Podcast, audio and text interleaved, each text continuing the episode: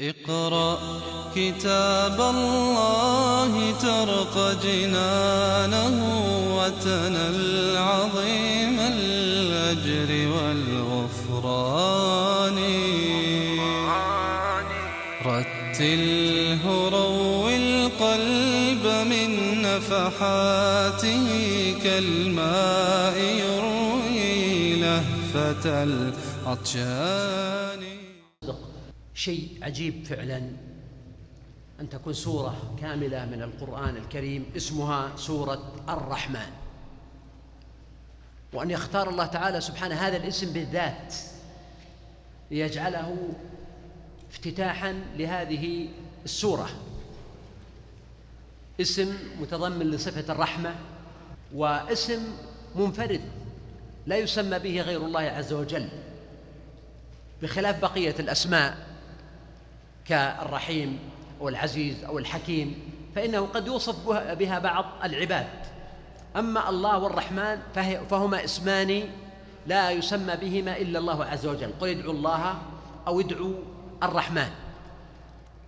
هذا التخصيص لهذا الاسم في كثير من الإيحاءات والمعاني. كتب ربكم على نفسه الرحمة التعرف إلى الله تعالى برحمته الطمع في رحمته الشعور برحمته في كل ما حولنا انتظار رحمته سبحانه وهو يقول أنا عند حسن ظن عبدي بي فليظن بي ما شاء. فلنظن بربنا الرحمن الرحيم أن يسرع إلينا بالخير وأن يفيض علينا من جوده وبركته ورحمته وأن يعفو عن ذنوبنا وأن يستر الكثير من عيوبنا وأن يصلح أحوالنا وأن يجمع شملنا. وأن يعلمنا ما ينفعنا وأن ينفعنا بما علمنا. التعرف إلى الله تعالى من خلال هذه البوابة الرائعة الجميلة بوابة الرحمة هو معنى جميل وهو لا ينافي أبدا الخوف. ولهذا سورة الرحمن ذاتها تضمنت تلك الآية العظيمة وهي قوله سبحانه من اللي يتلى الآية؟ عشان طيب. هذا كتاب مع الله وهو في أسماء الله الحسنى بالمناسبة وتكلمت فيه كثيرا عن صفة الرحمة. يقول ربنا سبحانه الرحمن في مطلع السورة وهذه السورة هي سورة مكية أيضا على القول الراجح وعدد آياتها ثمان وسبعون آية أو سبع وسبعون آية باعتبار أن الرحمن عند بعضهم لا تعد آية مستقلة أو ست وسبعون آية ثلاثة أقوال لعلماء العد. وقد قيل في سبب نزولها أن النبي صلى الله عليه وآله وسلم لما أراد أن يجري العقد في صلح الحديبية مع المشركين فقال اكتب بسم الله الرحمن الرحيم قالوا لا نعرف الرحمن ولا نعرف الرحيم اكتب باسمك اللهم فقال النبي صلى الله عليه وسلم اكتب باسمك اللهم ونزلت هذه السورة فعلى هذا تكون مدنية. ولكن كما قلت أن الراجح أن السورة مكية ولا يلزم أن يكون لها سبب نزول خاص. لكن قريش كانوا لا يصفون الله تعالى بهذا الوصف ولا يسمونه بهذا الاسم. وقد جاء في أحاديث صحيحة أن النبي صلى الله عليه وسلم قرأ هذه السورة في مكة كما في حديث ابن مسعود وتلاها عليهم عند الكعبة. هنا الله سبحانه وتعالى يقول الرحمن. يستفتح بهذا الاسم العظيم. المتضمن لرحمته وأنها صفة له والمتضمن لإيصال الرحمة إلى عباده. علم القرآن. وتعليم القرآن يشتمل اولا أنه أعطى العباد القدرات والمعارف والعقول كما قال سبحانه وعلم آدم الأسماء كلها وأنزل القرآن على نبيه محمد صلى الله عليه واله وسلم. فتضمنت هذه الآية الكريمة إنزال القرآن وتضمنت بعثة الرسول صلى الله عليه وسلم وتضمنت تيسير القرآن للذكر وللعباد كل ذلك متضمن. خلق الإنسان علمه البيان فهو الخالق سبحانه وهذه من نعمه وآلائه وهذا الخلق منطلق من الرحمة. فبدأ بالرحمن وأنه خلق الإنسان إذا خلق الإنسان هو رحمة وهذا شيء جميل في التصور الإسلامي. وفي العقيدة الإسلامية ففي كثير من عقائد الناس الباطلة والمنحرفة يتصورون أن عندهم الآلهة الأسطورية الوثنية التي تطاردهم وتلاحقهم وتحاربهم وتمنعهم من العلم ومن المعرفة. بينما في الإسلام اسم الرحمن يأتي أولا ليخبر عنه بأنه خلق الإنسان علمه البيان. والبيان يشمل الفهم والعقل واللغة لأنه لا قيمة للبيان إذا كان مجرد كلمات وحروف ليس لها معنى. فمن تعليم البيان أن يعطي الإنسان العقل الذي به يفكر ويعرف المعاني ويعبر عنها ويتصورها. فهذا من أعظم البيان. ومن تعليم البيان وضع اللغات وإلهام الإنسان هذا اللغة بحيث يعبر الإنسان فيها عما يريد. ومن البيان أن يلهم الله تعالى بعض عباده أن يكون عندهم قدرة على البلاغة وعلى البيان ولذلك تجد أن الإنسان الأصم الذي لا يستطيع أن يتكلم يشعر بنقص كبير بالقياس إلى الإنسان القادر على الكلام. فالكلام هنا آه، نعمة كبيرة ومنة وسبب للتواصل بين الناس وأداة للتفاهم والتعاون على البر والتقوى والتواصي بالحق والتواصي بالصبر. والبيع والشراء والنكاح والاتفاق والاختلاف والسلم والحرب وكل الأشياء تبدأ بكلمة. الشمس والقمر بحسبان. السورة هي سورة الآلاء والنعم.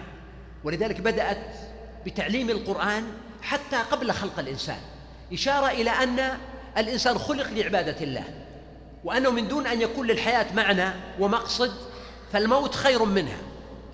وامتن الله تعالى بتعليم البيان وهو نعمة أخرى. وانتقل بعد ذلك إلى الحديث عن نعم في الكون فقال الشمس والقمر بحسبان. فبدأ بهذه الأجرام الضخمة التي يراها الناس ويحسون أثرها.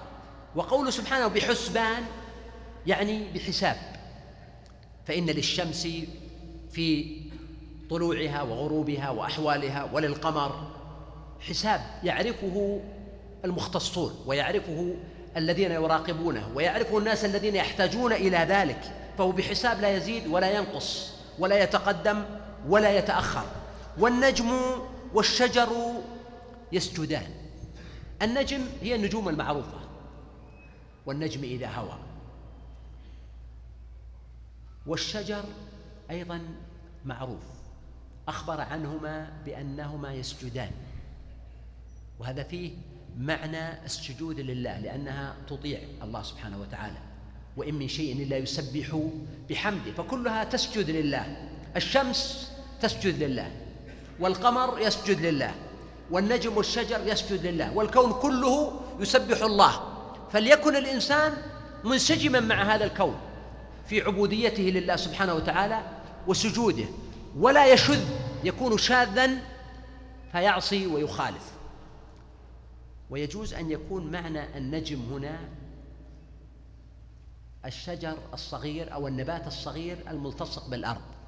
فيكون الشجر هو الشجر الذي له ساق والنجم هو الشجر الصغير الملتصق بالأرض الذي ليس له ساق. وتخيل هذا الشجر الذي في الأرض الزرع الذي ينبت على ظهر الأرض تخيله ساجد لله هو على الأرض. الله يخبر بأنه يسجد.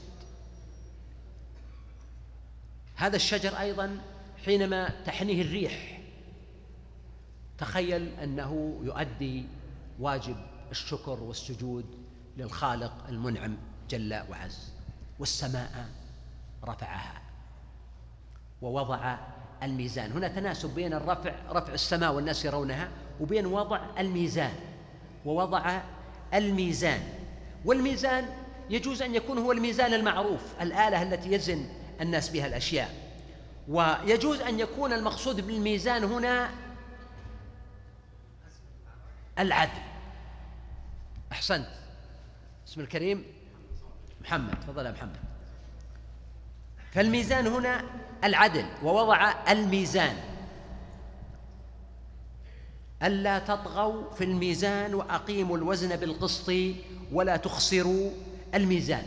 فأمرهم فيما يتعلق بالميزان أن يعتدلوا فلا يزيدوا ولا ينقصوا قال ألا تطغوا في الميزان يعني بالزيادة. وأقيموا الوزن بالقسط يعني بالعدل.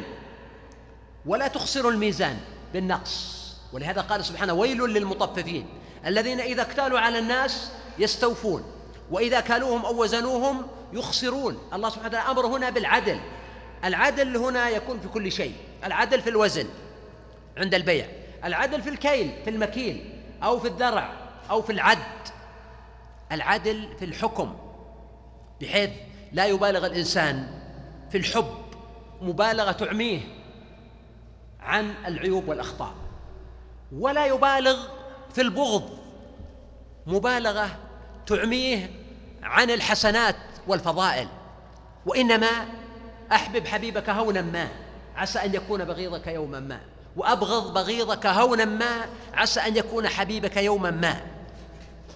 العدل في الحكم على العدو حتى لو كان عدوا مصارما فلا تظلموا ولا يجرمنكم شنآن قوم على ألا تعدلوا اعدلوا هو أقرب للتقوى. والعدل في الحكم على الصديق المحب فلا يحابيه ولا يجامله. ولا تكن للخائنين خصيمة وقال سبحانه ولو على أنفسكم أو الوالدين والأقربين إن يكن غنيا أو فقيرا فالله أولى بهما. العدل هنا معنى ضخم ضخم جدا ووضع الميزان. الميزان فيما يسميه العلماء بالقياس في الشريعة وهو باب من أبواب الاستنباط أن يقيس الفقيه أو العالم الأشياء غير المنصوصة على الأشياء المنصوصة إذا اتفقت في العلة فتتفق في الحكم. فهذا لا يبالغ فيه حتى يتجاوز على النصوص الشرعية ولا يلغى حتى يبقى الناس في كثير من المسائل في حيره من أمرهم.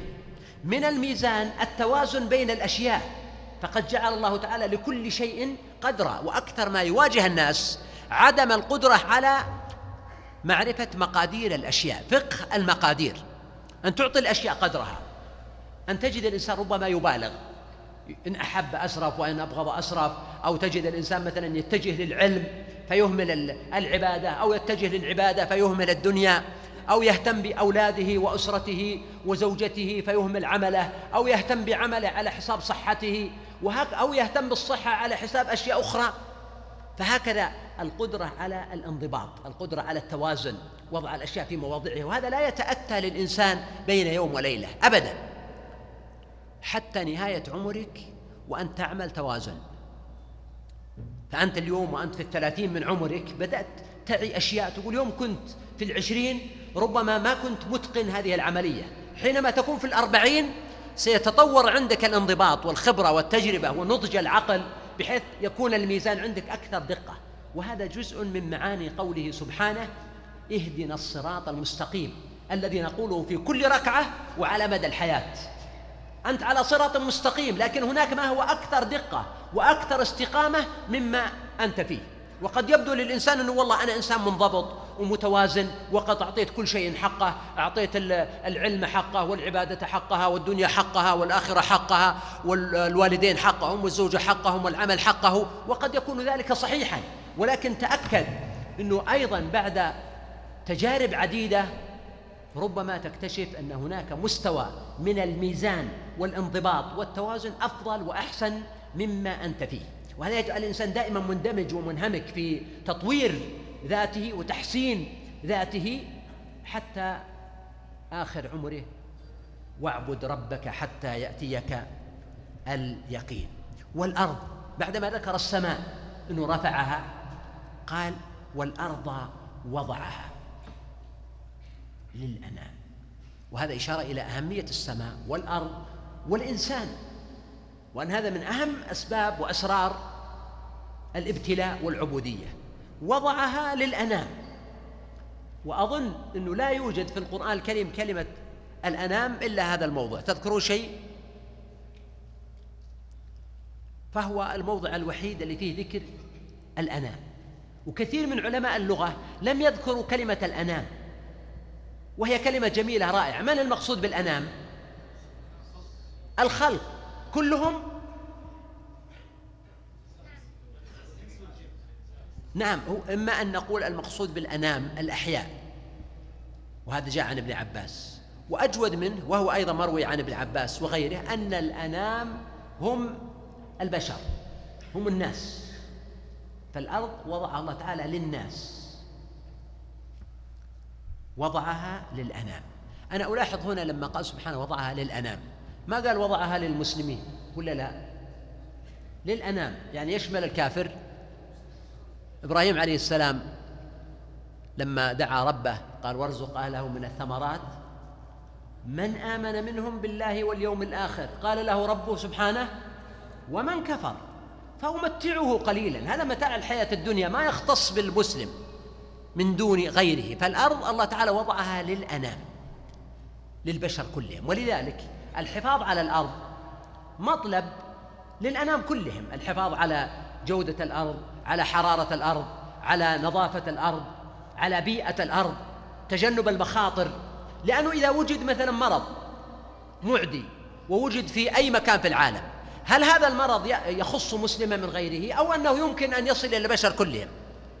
فهذا مدعاة إلى أن يكون الحفاظ على هذا الكوكب على هذه الأرض والعناية بها أن يكون مطلبا لجميع البشر. ولذلك المسلمون لا يشعرون بصعوبة أو إحراج أن يكونوا جزءا من مشروعية الحفاظ على الأرض وعلى مصالح البشر في هذه الحياة الدنيا لأنهم يعرفون أن الله تعالى وضع هذه الأرض للبشر كلهم والبشر حتى غير المسلمين. هم محل للدعوة ومحل للتأثير ومحل لإقامة عدد من العبوديات التي لولا وجودهم لم توجد هذه العبادة. عبودية الصبر عبودية الابتلاء عبودية الدعوة وغيرها من العبوديات التي يعني حتى الرسل والأنبياء عليهم الصلاة والسلام كانت لهم مع أقوامهم. ومن سنة الله والله تعالى لما خلق السماء ووضع الأرض علم أن أكثر من سوف يكون على ظهر هذه الأرض إلى قيام الساعة. من هم؟ من هم؟ هم غير المسلمين. ومع ذلك الله تعالى وضعها وضعها للأنام. هذه حكمته سبحانه. فهذه ما هذه معاني يعني لا ينبغي أن تمر مر الكرام ينبغي أن ندرك هذا المعنى. قال فيها فاكهة والنخل ذات الأكمام. فقول فيها فاكهة هذا إشارة إلى أن الله تعالى وضع الأرض فيها قابلية كبيرة جدا لنفع الناس بمصالحهم وبالغذاء وبغيره من المصالح الصحية والبدنية التي يحتاجون إليها. والفواكه معروفة. وإنما ذكر الله تعالى هنا على سبيل أنه ما فوقها فهو موجود مما تقوم به الحياة وأيضا فالفواكه فيها منافع صحية ثبت اليوم علميا أن تعاطي الإنسان للفواكه والخضروات بكميات كبيرة وبشكل منتظم من أهم أسباب الحفاظ على الصحة وتجنب الأزمات والأمراض والجلطات التي تصيب القلب فهذا مما امتن الله تعالى به عليهم ولذلك ذكر الله تعالى حتى في الجنة. والنخل ذات الأكمام. النخل من الفاكهة بل هي سيدة الفواكه. والله تعالى هنا قال ذات الأكمام إشارة إلى الجانب الجمالي فيها. الأكمام ما هي؟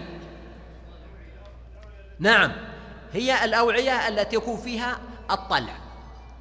أكمام المفرد وشو كم؟ طيب هذا إيش اسمه هذا؟ هذا كم واللي في النخلة. بكسر الكاف. كم. والجمع أكمام. ولو قلت كم الأمر واسع ما هناك مشكلة كبيرة. المقصود الله تعالى يذكر النخل ذات الأكمام ويميزها. وقد ورد أن آه، ملك الروم كتب إلى عمر بن الخطاب رضي الله عنه يقول بلغنا أن عندكم شجرة ورقها كآذان الحمير وطلعها كذا ويبدو كذا ثم يصبح كاللؤلؤ ثم ينضج ثم يؤكل ثم ثم ويثني عليها. فأخبرني هل هذا صحيح؟ فقال له عمر رضي الله عنه كتب له وقال له نعم عندنا هذه الشجرة وشأنها كذا وأمرها كذا. ثم قال رضي الله عنه شوف هذا من الذكاء والحكمة. وهذه هي الشجرة التي آه، يعني آه، كانت عندها مريم عليها الصلاة والسلام وقال الله تعالى وهزي إليك بجذع النخلة فاتق الله تعالى ولا تعبد مع الله إلها آخر. هذه الشجرة يعني آه، لها ميزة. ولذلك ورد في حديث مرفوع إلى النبي صلى الله عليه وسلم ولم وليس بالقوي أن النبي عليه السلام وصف النخل فقال المطعمات في الوحل آه، في الوحل الراسخات في آه، الراسخات في الوحل المطعمات في المحل. فالنخل تطعم في المحل يعني في الفقر والمسغبة وأيام الجوع. وهي راسخة في الوحل يعني في الطين ولذلك تستغني كثيرا عن الري والسقي ويستفاد منها في أشياء كثيرة جدا و وأيضا آه، ثمرها هو يعني غذاء كامل للإنسان. والحب ذو العصف والريحان. الحب ذو العصف. الحب كثير مثل الرز الشعير الحنطة وأنواع الحب المعروفة والتي يقوم عليها كثيرا غذاء الناس اليوم وقبل اليوم. فلم يكن الناس يوم من الأيام في غنى عن الألوان من الحبوب التي يقوم عليها غذاؤهم مثل الرز أو الحنطة أو الشعير أو نحوها. وقوله ذو العصف. المقصود بالعصف أعواد أو السيقان التي تكون لأشجار هذه الحبوب وكذلك أغصانها وفروعها والتي تيبس ثم يتم توظيفها طعاما للحيوانات أو تبنا أو ما أشبه ذلك. فهذا ملمح جميل. أن الله تعالى يشير إلى الحب الذي تأكلونه ويشير إلى العصف الذي يكون طعاما لحيواناتكم أيضا. هذا في أكثر من معنى. ولهذا قال سبحانه متاعا لكم ولأنعامكم. في إشارة إلى أنه حتى الأنعام الله سبحانه وتعالى ما تركها وما كان ربك نسيا بل وفر لها ما تحتاجه. فالإنسان من باب أولى. وفي إشارة أيضا إلى أنه فيما يتعلق بالمتاع المادي البحت. الإنسان يتشارك فيه مع الحيوان فخليق بالإنسان حينئذ أن يبحث في تطوير الأشياء التي تميزه كإنسان ومنها علم القرآن العبودية لله سبحانه وتعالى ومنها البيان علمه البيان توسيع الإنسان العقل القراءة البحث التحري الخلق الكريم والحب ذو العصف والريحان. الريحان معطوفة على الحب عند الجمهور وفي قراءة سبعية والحب ذو العصف والريحان. فيصبح الريحان يعني من معطوفا على العصف. الريحان معروف هو النبات الجميل الذي يكون فيه الورود ويكون فيه الرائحة الطيبة ولذلك سمي الريحان وهو ألوان وأنواع منه الأصفر والأبيض والأحمر. الله تعالى يمتن على الناس بالريحان. يمتن عليهم بجماله. إذا الجمال مقصد إلهي في الكون. ولهذا أمرنا الله تعالى أن ننظر في الكون وأن نتدبر. الجمال في النجوم الجمال في الشمس في القمر في الأشجار في الجبال في الخضرة في السهول في المطر في البحر في الناس. الجمال والحسن هنا مقصد إلهي. في الخلق وتربية الناس على ملاحظته وعلى إدراكه وعلى الاستمتاع به سواء كان مشموما هنا كما قال الريحان بالرائحة الطيبة أو كان مسموعا أو كان مرئيا. فإن ذلك من كمال شكر الإنسان لنعمة الله عز وجل اقرأ كتاب الله ترق جنانه وتنل عظيم الأجر والغفران. رتله روي القلب من نفحاته كالماء يروي لهفة العطشان.